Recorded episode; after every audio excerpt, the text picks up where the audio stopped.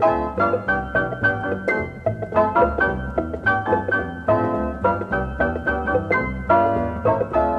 and welcome to the State of Shakespeare. I'm Garrett Vandermeer. And I'm Jim Elliott. And today we're especially delighted to be joined by Scott Kaiser. Hello, Scott Kaiser. Hello, gentlemen. How are you? Hey, Scott. Very good. It's good to see you again. It's great to be back on. Our longtime and loyal listeners may remember that we had Scott on the program five years ago over five years ago now. And Scott is, in fact, our very first repeat interviewee. Scott is a nationally recognized master teacher of acting and voice, as well as a director, playwright, and author. For 28 seasons, Scott served as a member of the artistic staff at the Oregon Shakespeare Festival in Ashland, where he directed, adapted, coached, or performed in all 38 of Shakespeare's plays, which is very impressive, by the way, the entire canon. The entire canon, and, and many of them um, more than once. Uh, the the comedies, of course, I've done three, four, five, uh-huh, count, yeah. countless times. Yeah. But 28 years at Ashland, they, they they must not have been able to figure out a way of getting rid of you. So.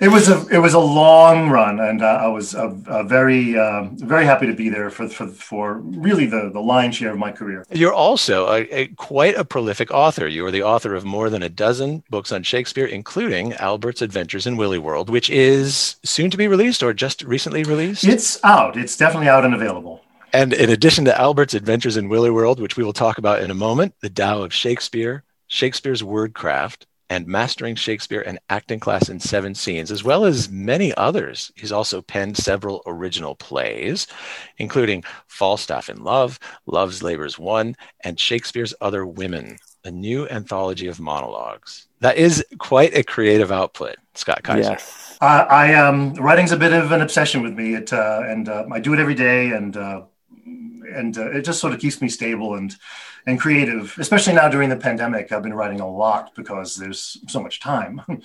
Well, yeah. let me throw a wrench in the works and just ask you about something completely out of order. But as as a teacher who's always looking for great monologues, especially classical monologues for women, tell tell tell me about Shakespeare's Other Women, a new anthology of monologues.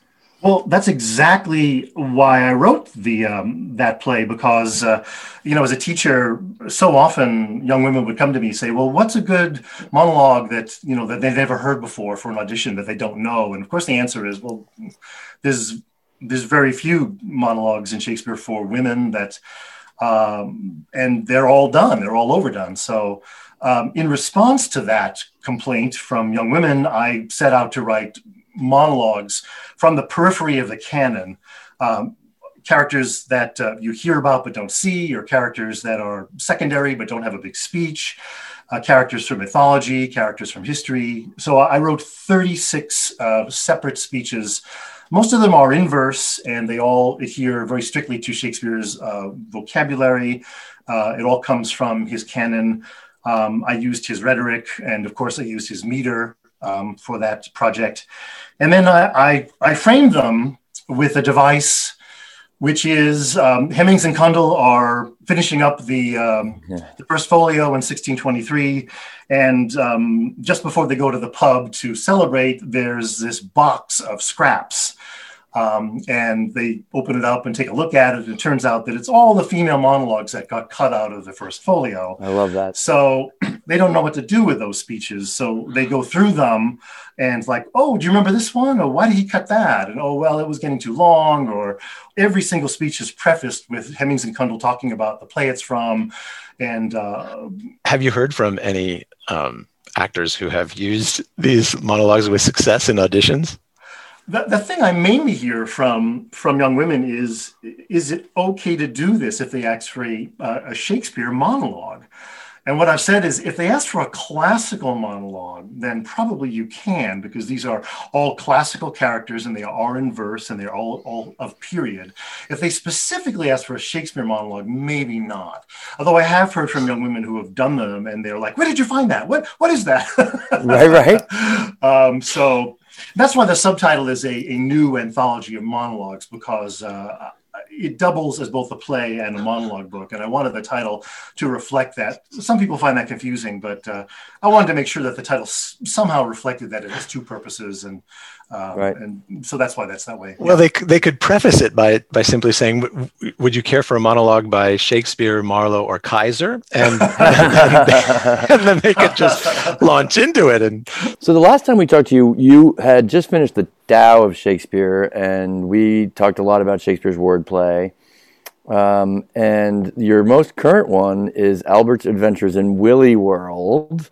What's it about? Uh, well, it, it's a satire on the Shakespeare industry, and when I write out Shakespeare industry, I always capitalize that because I really do believe uh, that that it is an industry.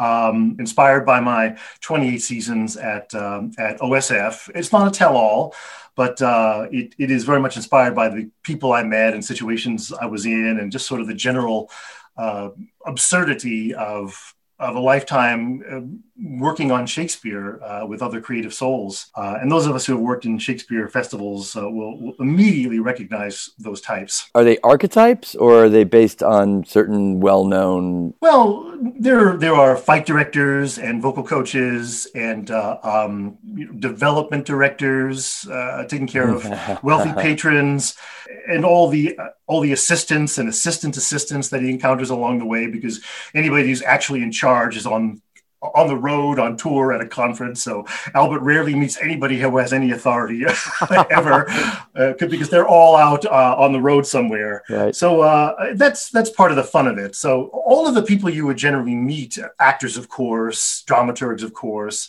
um, Albert meets along the way, and um, being a non-theater person and a non-Shakespeare person, he he doesn't always understand.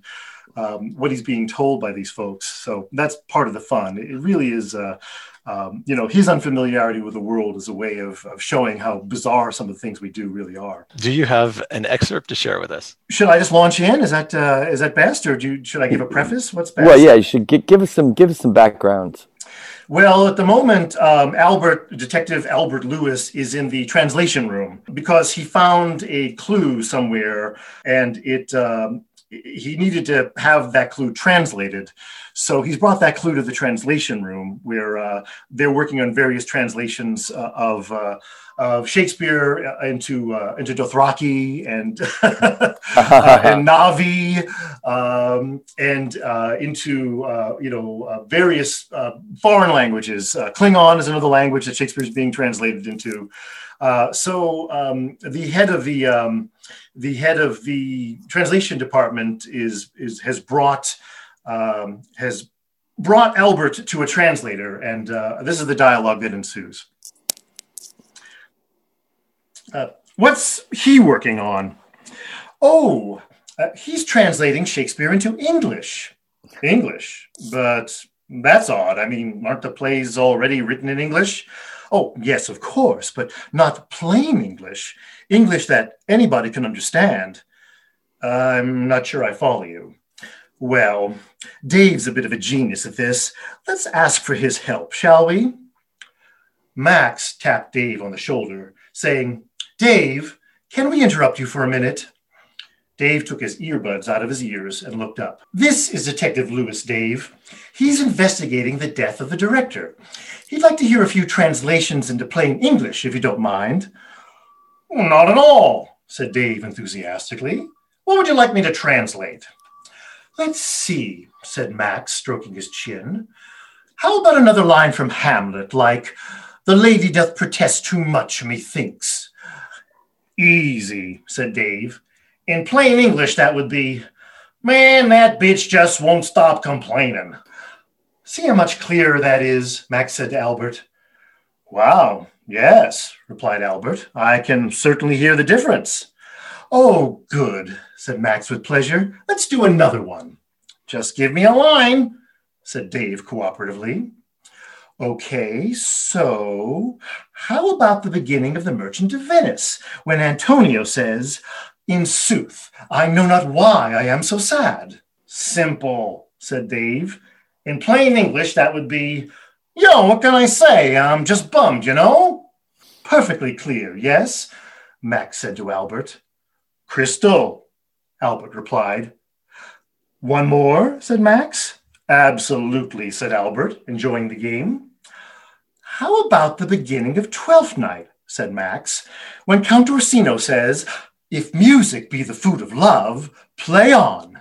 Translated, said Dave, that would be, If hip hop can stiffen my love muscle, spin that shit. Amazing, said Albert. I understood every word. You see, said Max, no more struggling to understand the bard. The meaning is well within the grasp of anyone who speaks English, especially teenagers. Are you concerned at all that some of the poetry will be lost in translation? Perhaps, but it's a small price to pay to make the bard's immortal words available to everyone, even if they're not his words. Exactly.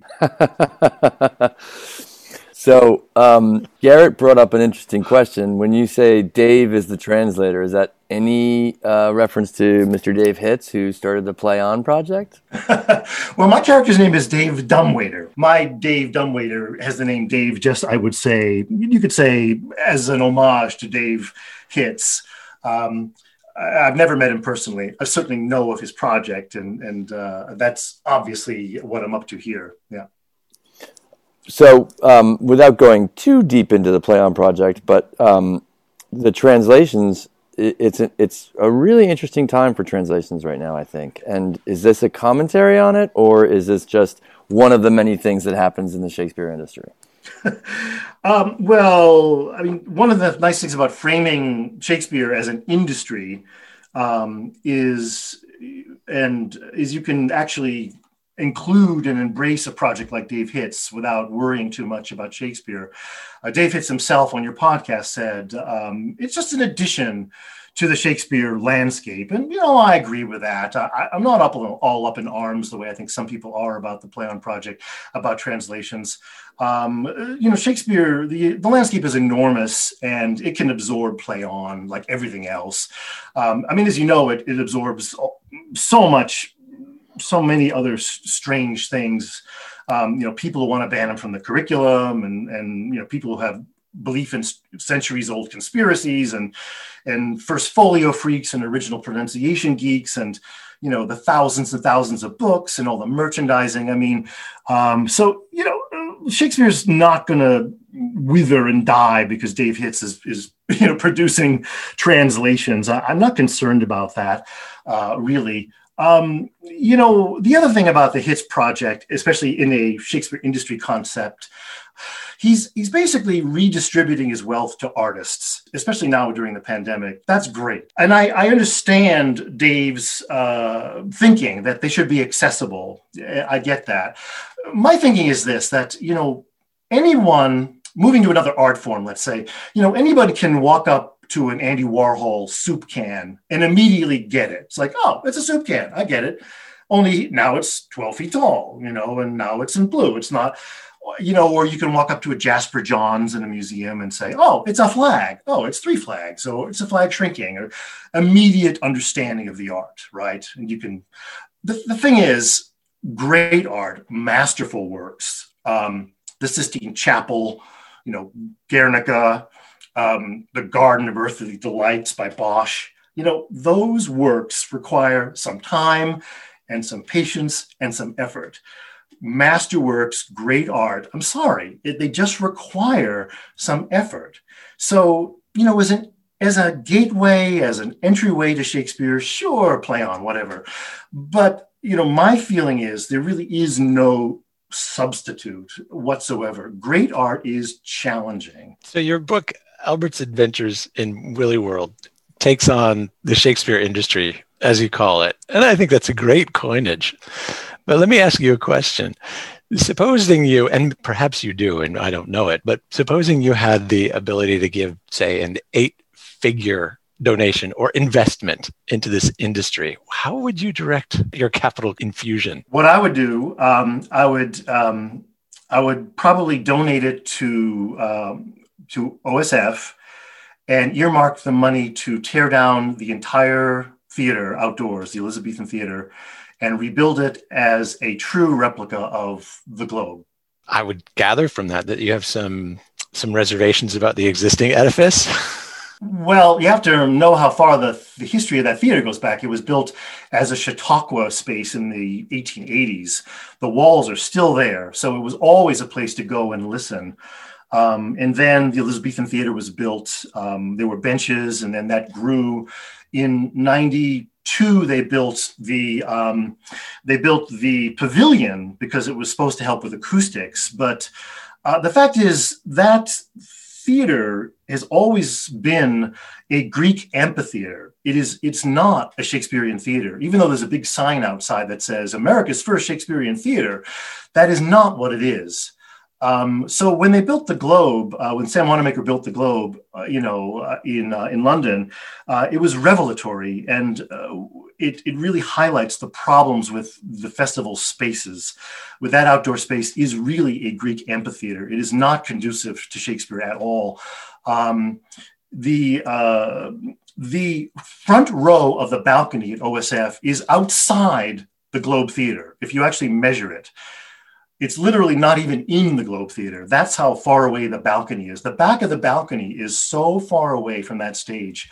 That entire theater, I think, needs to be uh, taken to the ground and rebuilt as a true Shakespearean theater um, with a true, uh, um, you know, wraparound theater um, that, that we can go back to um, the way Shakespeare intended the plays to be performed. Now, one of the things that happened under Bill Rauch's uh, regime is audiences said, I can't hear the play, I can't hear the play. So Bill started to mic the shows. That made the problem much, much worse. Amplification of the actors only made the problem worse because now you got a bank of speakers, so you can't tell who's talking. So it's even more confusing. Um, and the other thing that happened is it enabled the festival to hire actors with with a uh, less experience outside, so they didn't have the vocal chops or the vocal training. And so, the in my mind, the the uh, the ability to hear and understand the plays went down with miking with less experienced actors. The way to fix that is to tear the thing down and to build a theater where you can truly hear and understand the play uh, and because everybody is close and it's surrounded. And uh, if you've ever been to the Wanamaker space, uh, you you know just how wonderful the experience is there. So that's how I would spend my money. I think that's great. It's an interesting thing about the chops, and I know that you're a man who loves uh, Shakespeare's wordplay and metaphors and images and the rhetorical language in Shakespeare. To do that well requires training. Where does Shakespeare training, where does training like that, how does that translate into modern drama and even something like play on or another type of translation? Oh, wow, that's such a wonderful and layered and complex question. Uh, um, I, the thing is, I've been around long enough to know how training has changed. I mean, when I was in training, the fundamental work that we got was Shakespeare. That Shakespeare was was the the skill, and our master teacher always talked about if you can master Shakespeare, then you can do Ibsen, you could do Chekhov, you can do the tire commercial, you can do the Wendy Wasserstein, you can do anything because you have the vocal, physical chops to make very challenging language clear to an audience. So it, it became it was the foundation of everything we did, like like lifting weights. If you can lift the heavy weights, then the then the little weights are easy. Um, and, and, that was the way training was arranged, um, and going all the way way back to Juilliard and John Houseman um, and Michel Saint Denis. Uh, if you look at that book written by Michel Saint Denis that, that Juilliard's training is based on, um, that you see that the classics were the foundation for everything and it enabled you to do movies, television, radio, TV commercials, everything. That is completely, in my three, four decades completely turned upside down. Um, now we're training mostly for television and film, for camera work. And Shakespeare now is down at the level of special skills, you know, on a resume. And I know this because I auditioned thousands of actors during my 10 years of director of company development at the festival. And maybe I had a class written Shakespeare, or maybe we did one Shakespeare where we were in training. Um, it's harder and harder to find actors who are steeped in it the way um, you could in the 70s and 80s. Uh, actors just aren't steeped in it the way they used to be.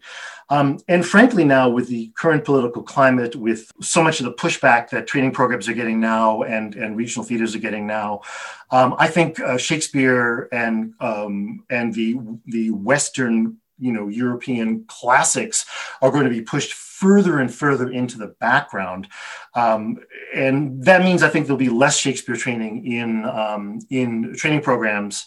Uh, far less Shakespeare. I'm already beginning to see it. Uh, you can see it on Facebook every single day. The pushback. You know, why do we have to learn this? I've certainly heard from colleagues into our teaching and training programs you know the the tremendous amount of pushback we simply don't want this in the curriculum we simply don't want it there um, we're not gonna we're not gonna be cast in these roles. Why are we spending time learning this stuff? Uh, the question is, where does Shakespeare stand right now in training and in regional theater? And I, I think he's he's very much. Um, I think he's very much being reevaluated and diminished right right now. He may or may not come back. We'll have to see. I think he's probably going to come back. I mean, I think he's weathered the storm for 400 years, and my guess is that his plays are timeless. But who knows? I mean, it's it's true. It's it's an interesting time for Shakespeare and Shakespeare training. Scott, the, the, there's a slight correlation between translation and adaptation, and you have adapted a lot uh, of Shakespeare's um, works. We actually covered Love's Labour's Won in our first interview, but you also have Falstaff and Love, um, Shakespeare's Other Women, which we just talked about, uh, as well as Have Shakespeare Will Travel, Henry and Margaret, and also Talbot and Joan. So, is there a difference between what you're doing with the adaptations and what translation might do? My work falls into sep- separate categories. I mean, Love's Labor's Won uh, is, you know, was is a sequel to Love's Labor's Lost, and I, I wrote it um, the way I thought Shakespeare might have written that sequel had we found it. So again, his vocabulary, his meter, his characters, his rhetorical devices that I adhered as closely as I could to the way Shakespeare might have written it. I tried to replicate his voice. It's not my voice, it's, it's his voice. I mean, I came up with a story, but the characters and those character arcs are continuations. So um, uh, and that's also true of Falstaff in Love. That's I wrote it as a prequel to the first part of Henry IV. So, and it, adheres very strictly to the characters, to the, the, the English history, um, and all of those devices are meant to lead into uh, the first part of Henry IV as if Shakespeare had done what the Queen had asked him to do, which is, hey, I'd love to see Falstaff in Love. Um, as you know, Merry Wives of Windsor does not do that. Uh, he's conning those two wives. What I did is create a very young, uh, you know, slim, uh, uh naive Falstaff, and I decided, you know, what would the young Falstaff, who would he have fallen in love with, and what would that be like, and how would that have played out? So uh, it takes place in the Boar's Head Tavern, and it takes place in the palace. So that's not an adaptation. It's a it's a brand new play written in the manner of. Um, I tend to call those things neo Shakespearean. Um, neo Shakespearean meaning it's a brand new play that written the way Shakespeare might have written it. Um, and uh, um, that's very different from my adaptations like uh, Talbot and Joan and Henry and Margaret. Those are the two parts of Henry VI. Um, I was commissioned to take the three plays and turn them into two. Um, and this has been done, you know, going back decades, so it's not something new. Um, you know, in that instance, I'm not really changing characters or plot or even the language. A lot of that is just like being a surgeon. It's like what characters, what character arcs can I surgically remove? What events can I remove? Um, which characters can I conflate and combine to make it smaller? But getting, you know, nine or 10 hours of Shakespeare's Henry VI into um, five or six hours, that, that was my commission. So I, I, they, are, they are absolutely adapted to fit into two theaters and to rotate very commonly done. Um, my intent was to really honor Shakespeare, though, and to not tinker with characters or arcs or story, but to really compress and condense as best I can without losing the story. Um, but when you get down to things like um, Have Shakespeare Will Travel, and I also have many uh, short, um, I have four short classroom versions. That those are written um, because I'm an educator and a teacher. Um, Shakespeare Will Travel was inspired by the Oregon Shakespeare Festival School Visit Program, where three actors get on the road and go to schools. And they go to cafeterias and gymtoriums and um, and they do three-person Shakespeare plays for three people that have to fit into a class period of 40 minutes. So those adaptations are very much uh, meant for school situations. Three actors, very short. They are highly compressed. Um, and they are made to be highly accessible without adding non Shakespearean language. Those are not translations, they are highly compressed, um, abridged versions of Shakespeare's plays. So, Scott, knowing you and, and your prolific output, what's coming up for you?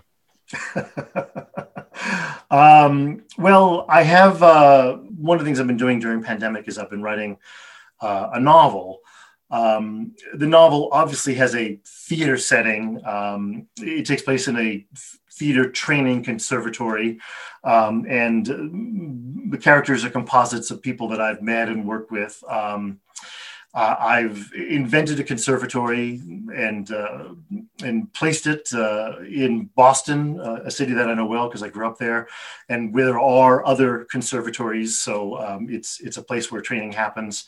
Um, and uh, it, has been so far been very very gratifying and uh, is really consumed by creative um, uh, brain space in a, in a really healthy way for me otherwise i'd be going crazy so but i have a real quick question going back to um, uh, albert's adventures in willy world this is how this is how interviews with jim jim work I'm steering the ship into the port. Jim's like, "Oh, hoist all the sails!" No, no, no, no, no, no. no. I, I, I, I'm, I'm steering. I'm, I'm going to be with you. Don't worry, don't worry. But what I want to know. So let's just, just the last question, um, Scott, about uh, Albert's adventures in Willy World is you again. It takes place and it's talking about the Shakespeare industry. And I'm just wondering, is there anything in the Shakespeare industry in Albert's and Willy World about podcasters? it's a it's a good question, but no, I didn't I didn't poke at at, at you guys. So. or any other podcasters for that matter, and mainly because um, I think because as Albert goes around Willy World, uh, um, there there are no podcasters on site. Uh, uh, so I hope that's that's a relief. yes, yes. Um, if one wanted to get Albert's Adventures in Willy World, where would they get it? Log into Amazon and you'll, you'll see it there. Terrific. Well, Scott, this has been a pleasure. Thank you for your deep, deep knowledge about all things Shakespeare and uh, your experience, your you know lifelong journey through it. Um, I I think everybody should read your books because I'm sure they'll learn about not only the Shakespeare industry but Shakespeare itself and um, performing it and the doing of it. So thank you for joining us a second time. Thank you so much. I'm, I'm so grateful to be invited again, and and uh, and as I said, very honored to be, to be your first repeat. Thank you, Scott. Thank, thank you. you. And thank you for listening to the State of Shakespeare. I'm Garrett Vandermeer, and I'm Jim Elliott. See you next time. Well done, sir. Well you've done. done. that to me. I um, know you've done that. I, I got it from you.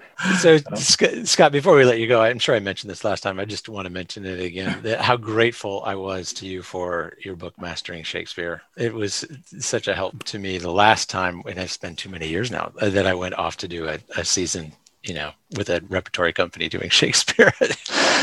um, really, I, am so pleased that that was useful to you. I mean, uh, um, it's it's still in print, which is great. Uh, um, uh, I was just complaining with the publisher because they let it go out of hard copy, and you know the publishers they don't want to print anymore because the the uh, the electronic profits are so it's so easy for them, and it's there's no expenses, and it's really really challenging now to get a theater book into print because there's it's just they make so much more money not printing them. Right. You know? Well, I'm I'm with you. I, I need to have books in hand. I'm old fashioned. I, I the the electronic versions are are completely useless to me.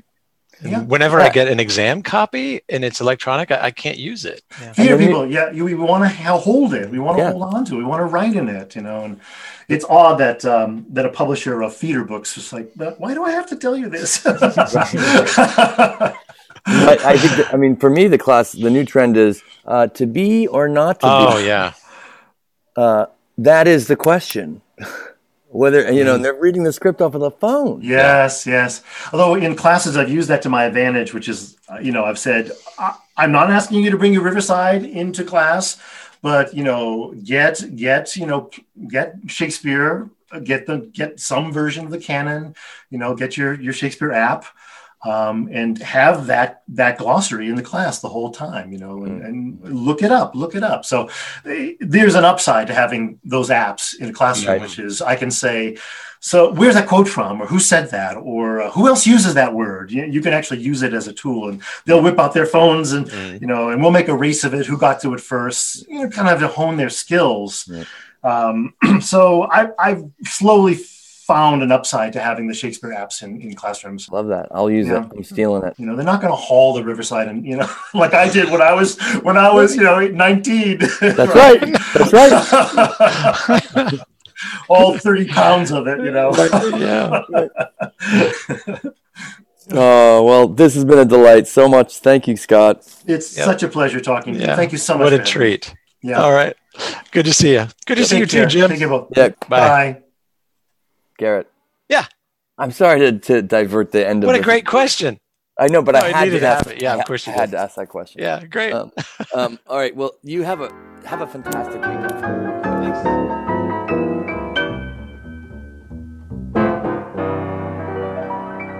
Thanks for joining us for the State of Shakespeare podcast. We invite you to visit stateofshakespeare.com for more episodes, information about each of our guests, and the Shakespeare text you heard on the program, and much more. And we welcome you to join the discussion by liking us on Facebook. That's www.stateofshakespeare.com. Thanks for listening.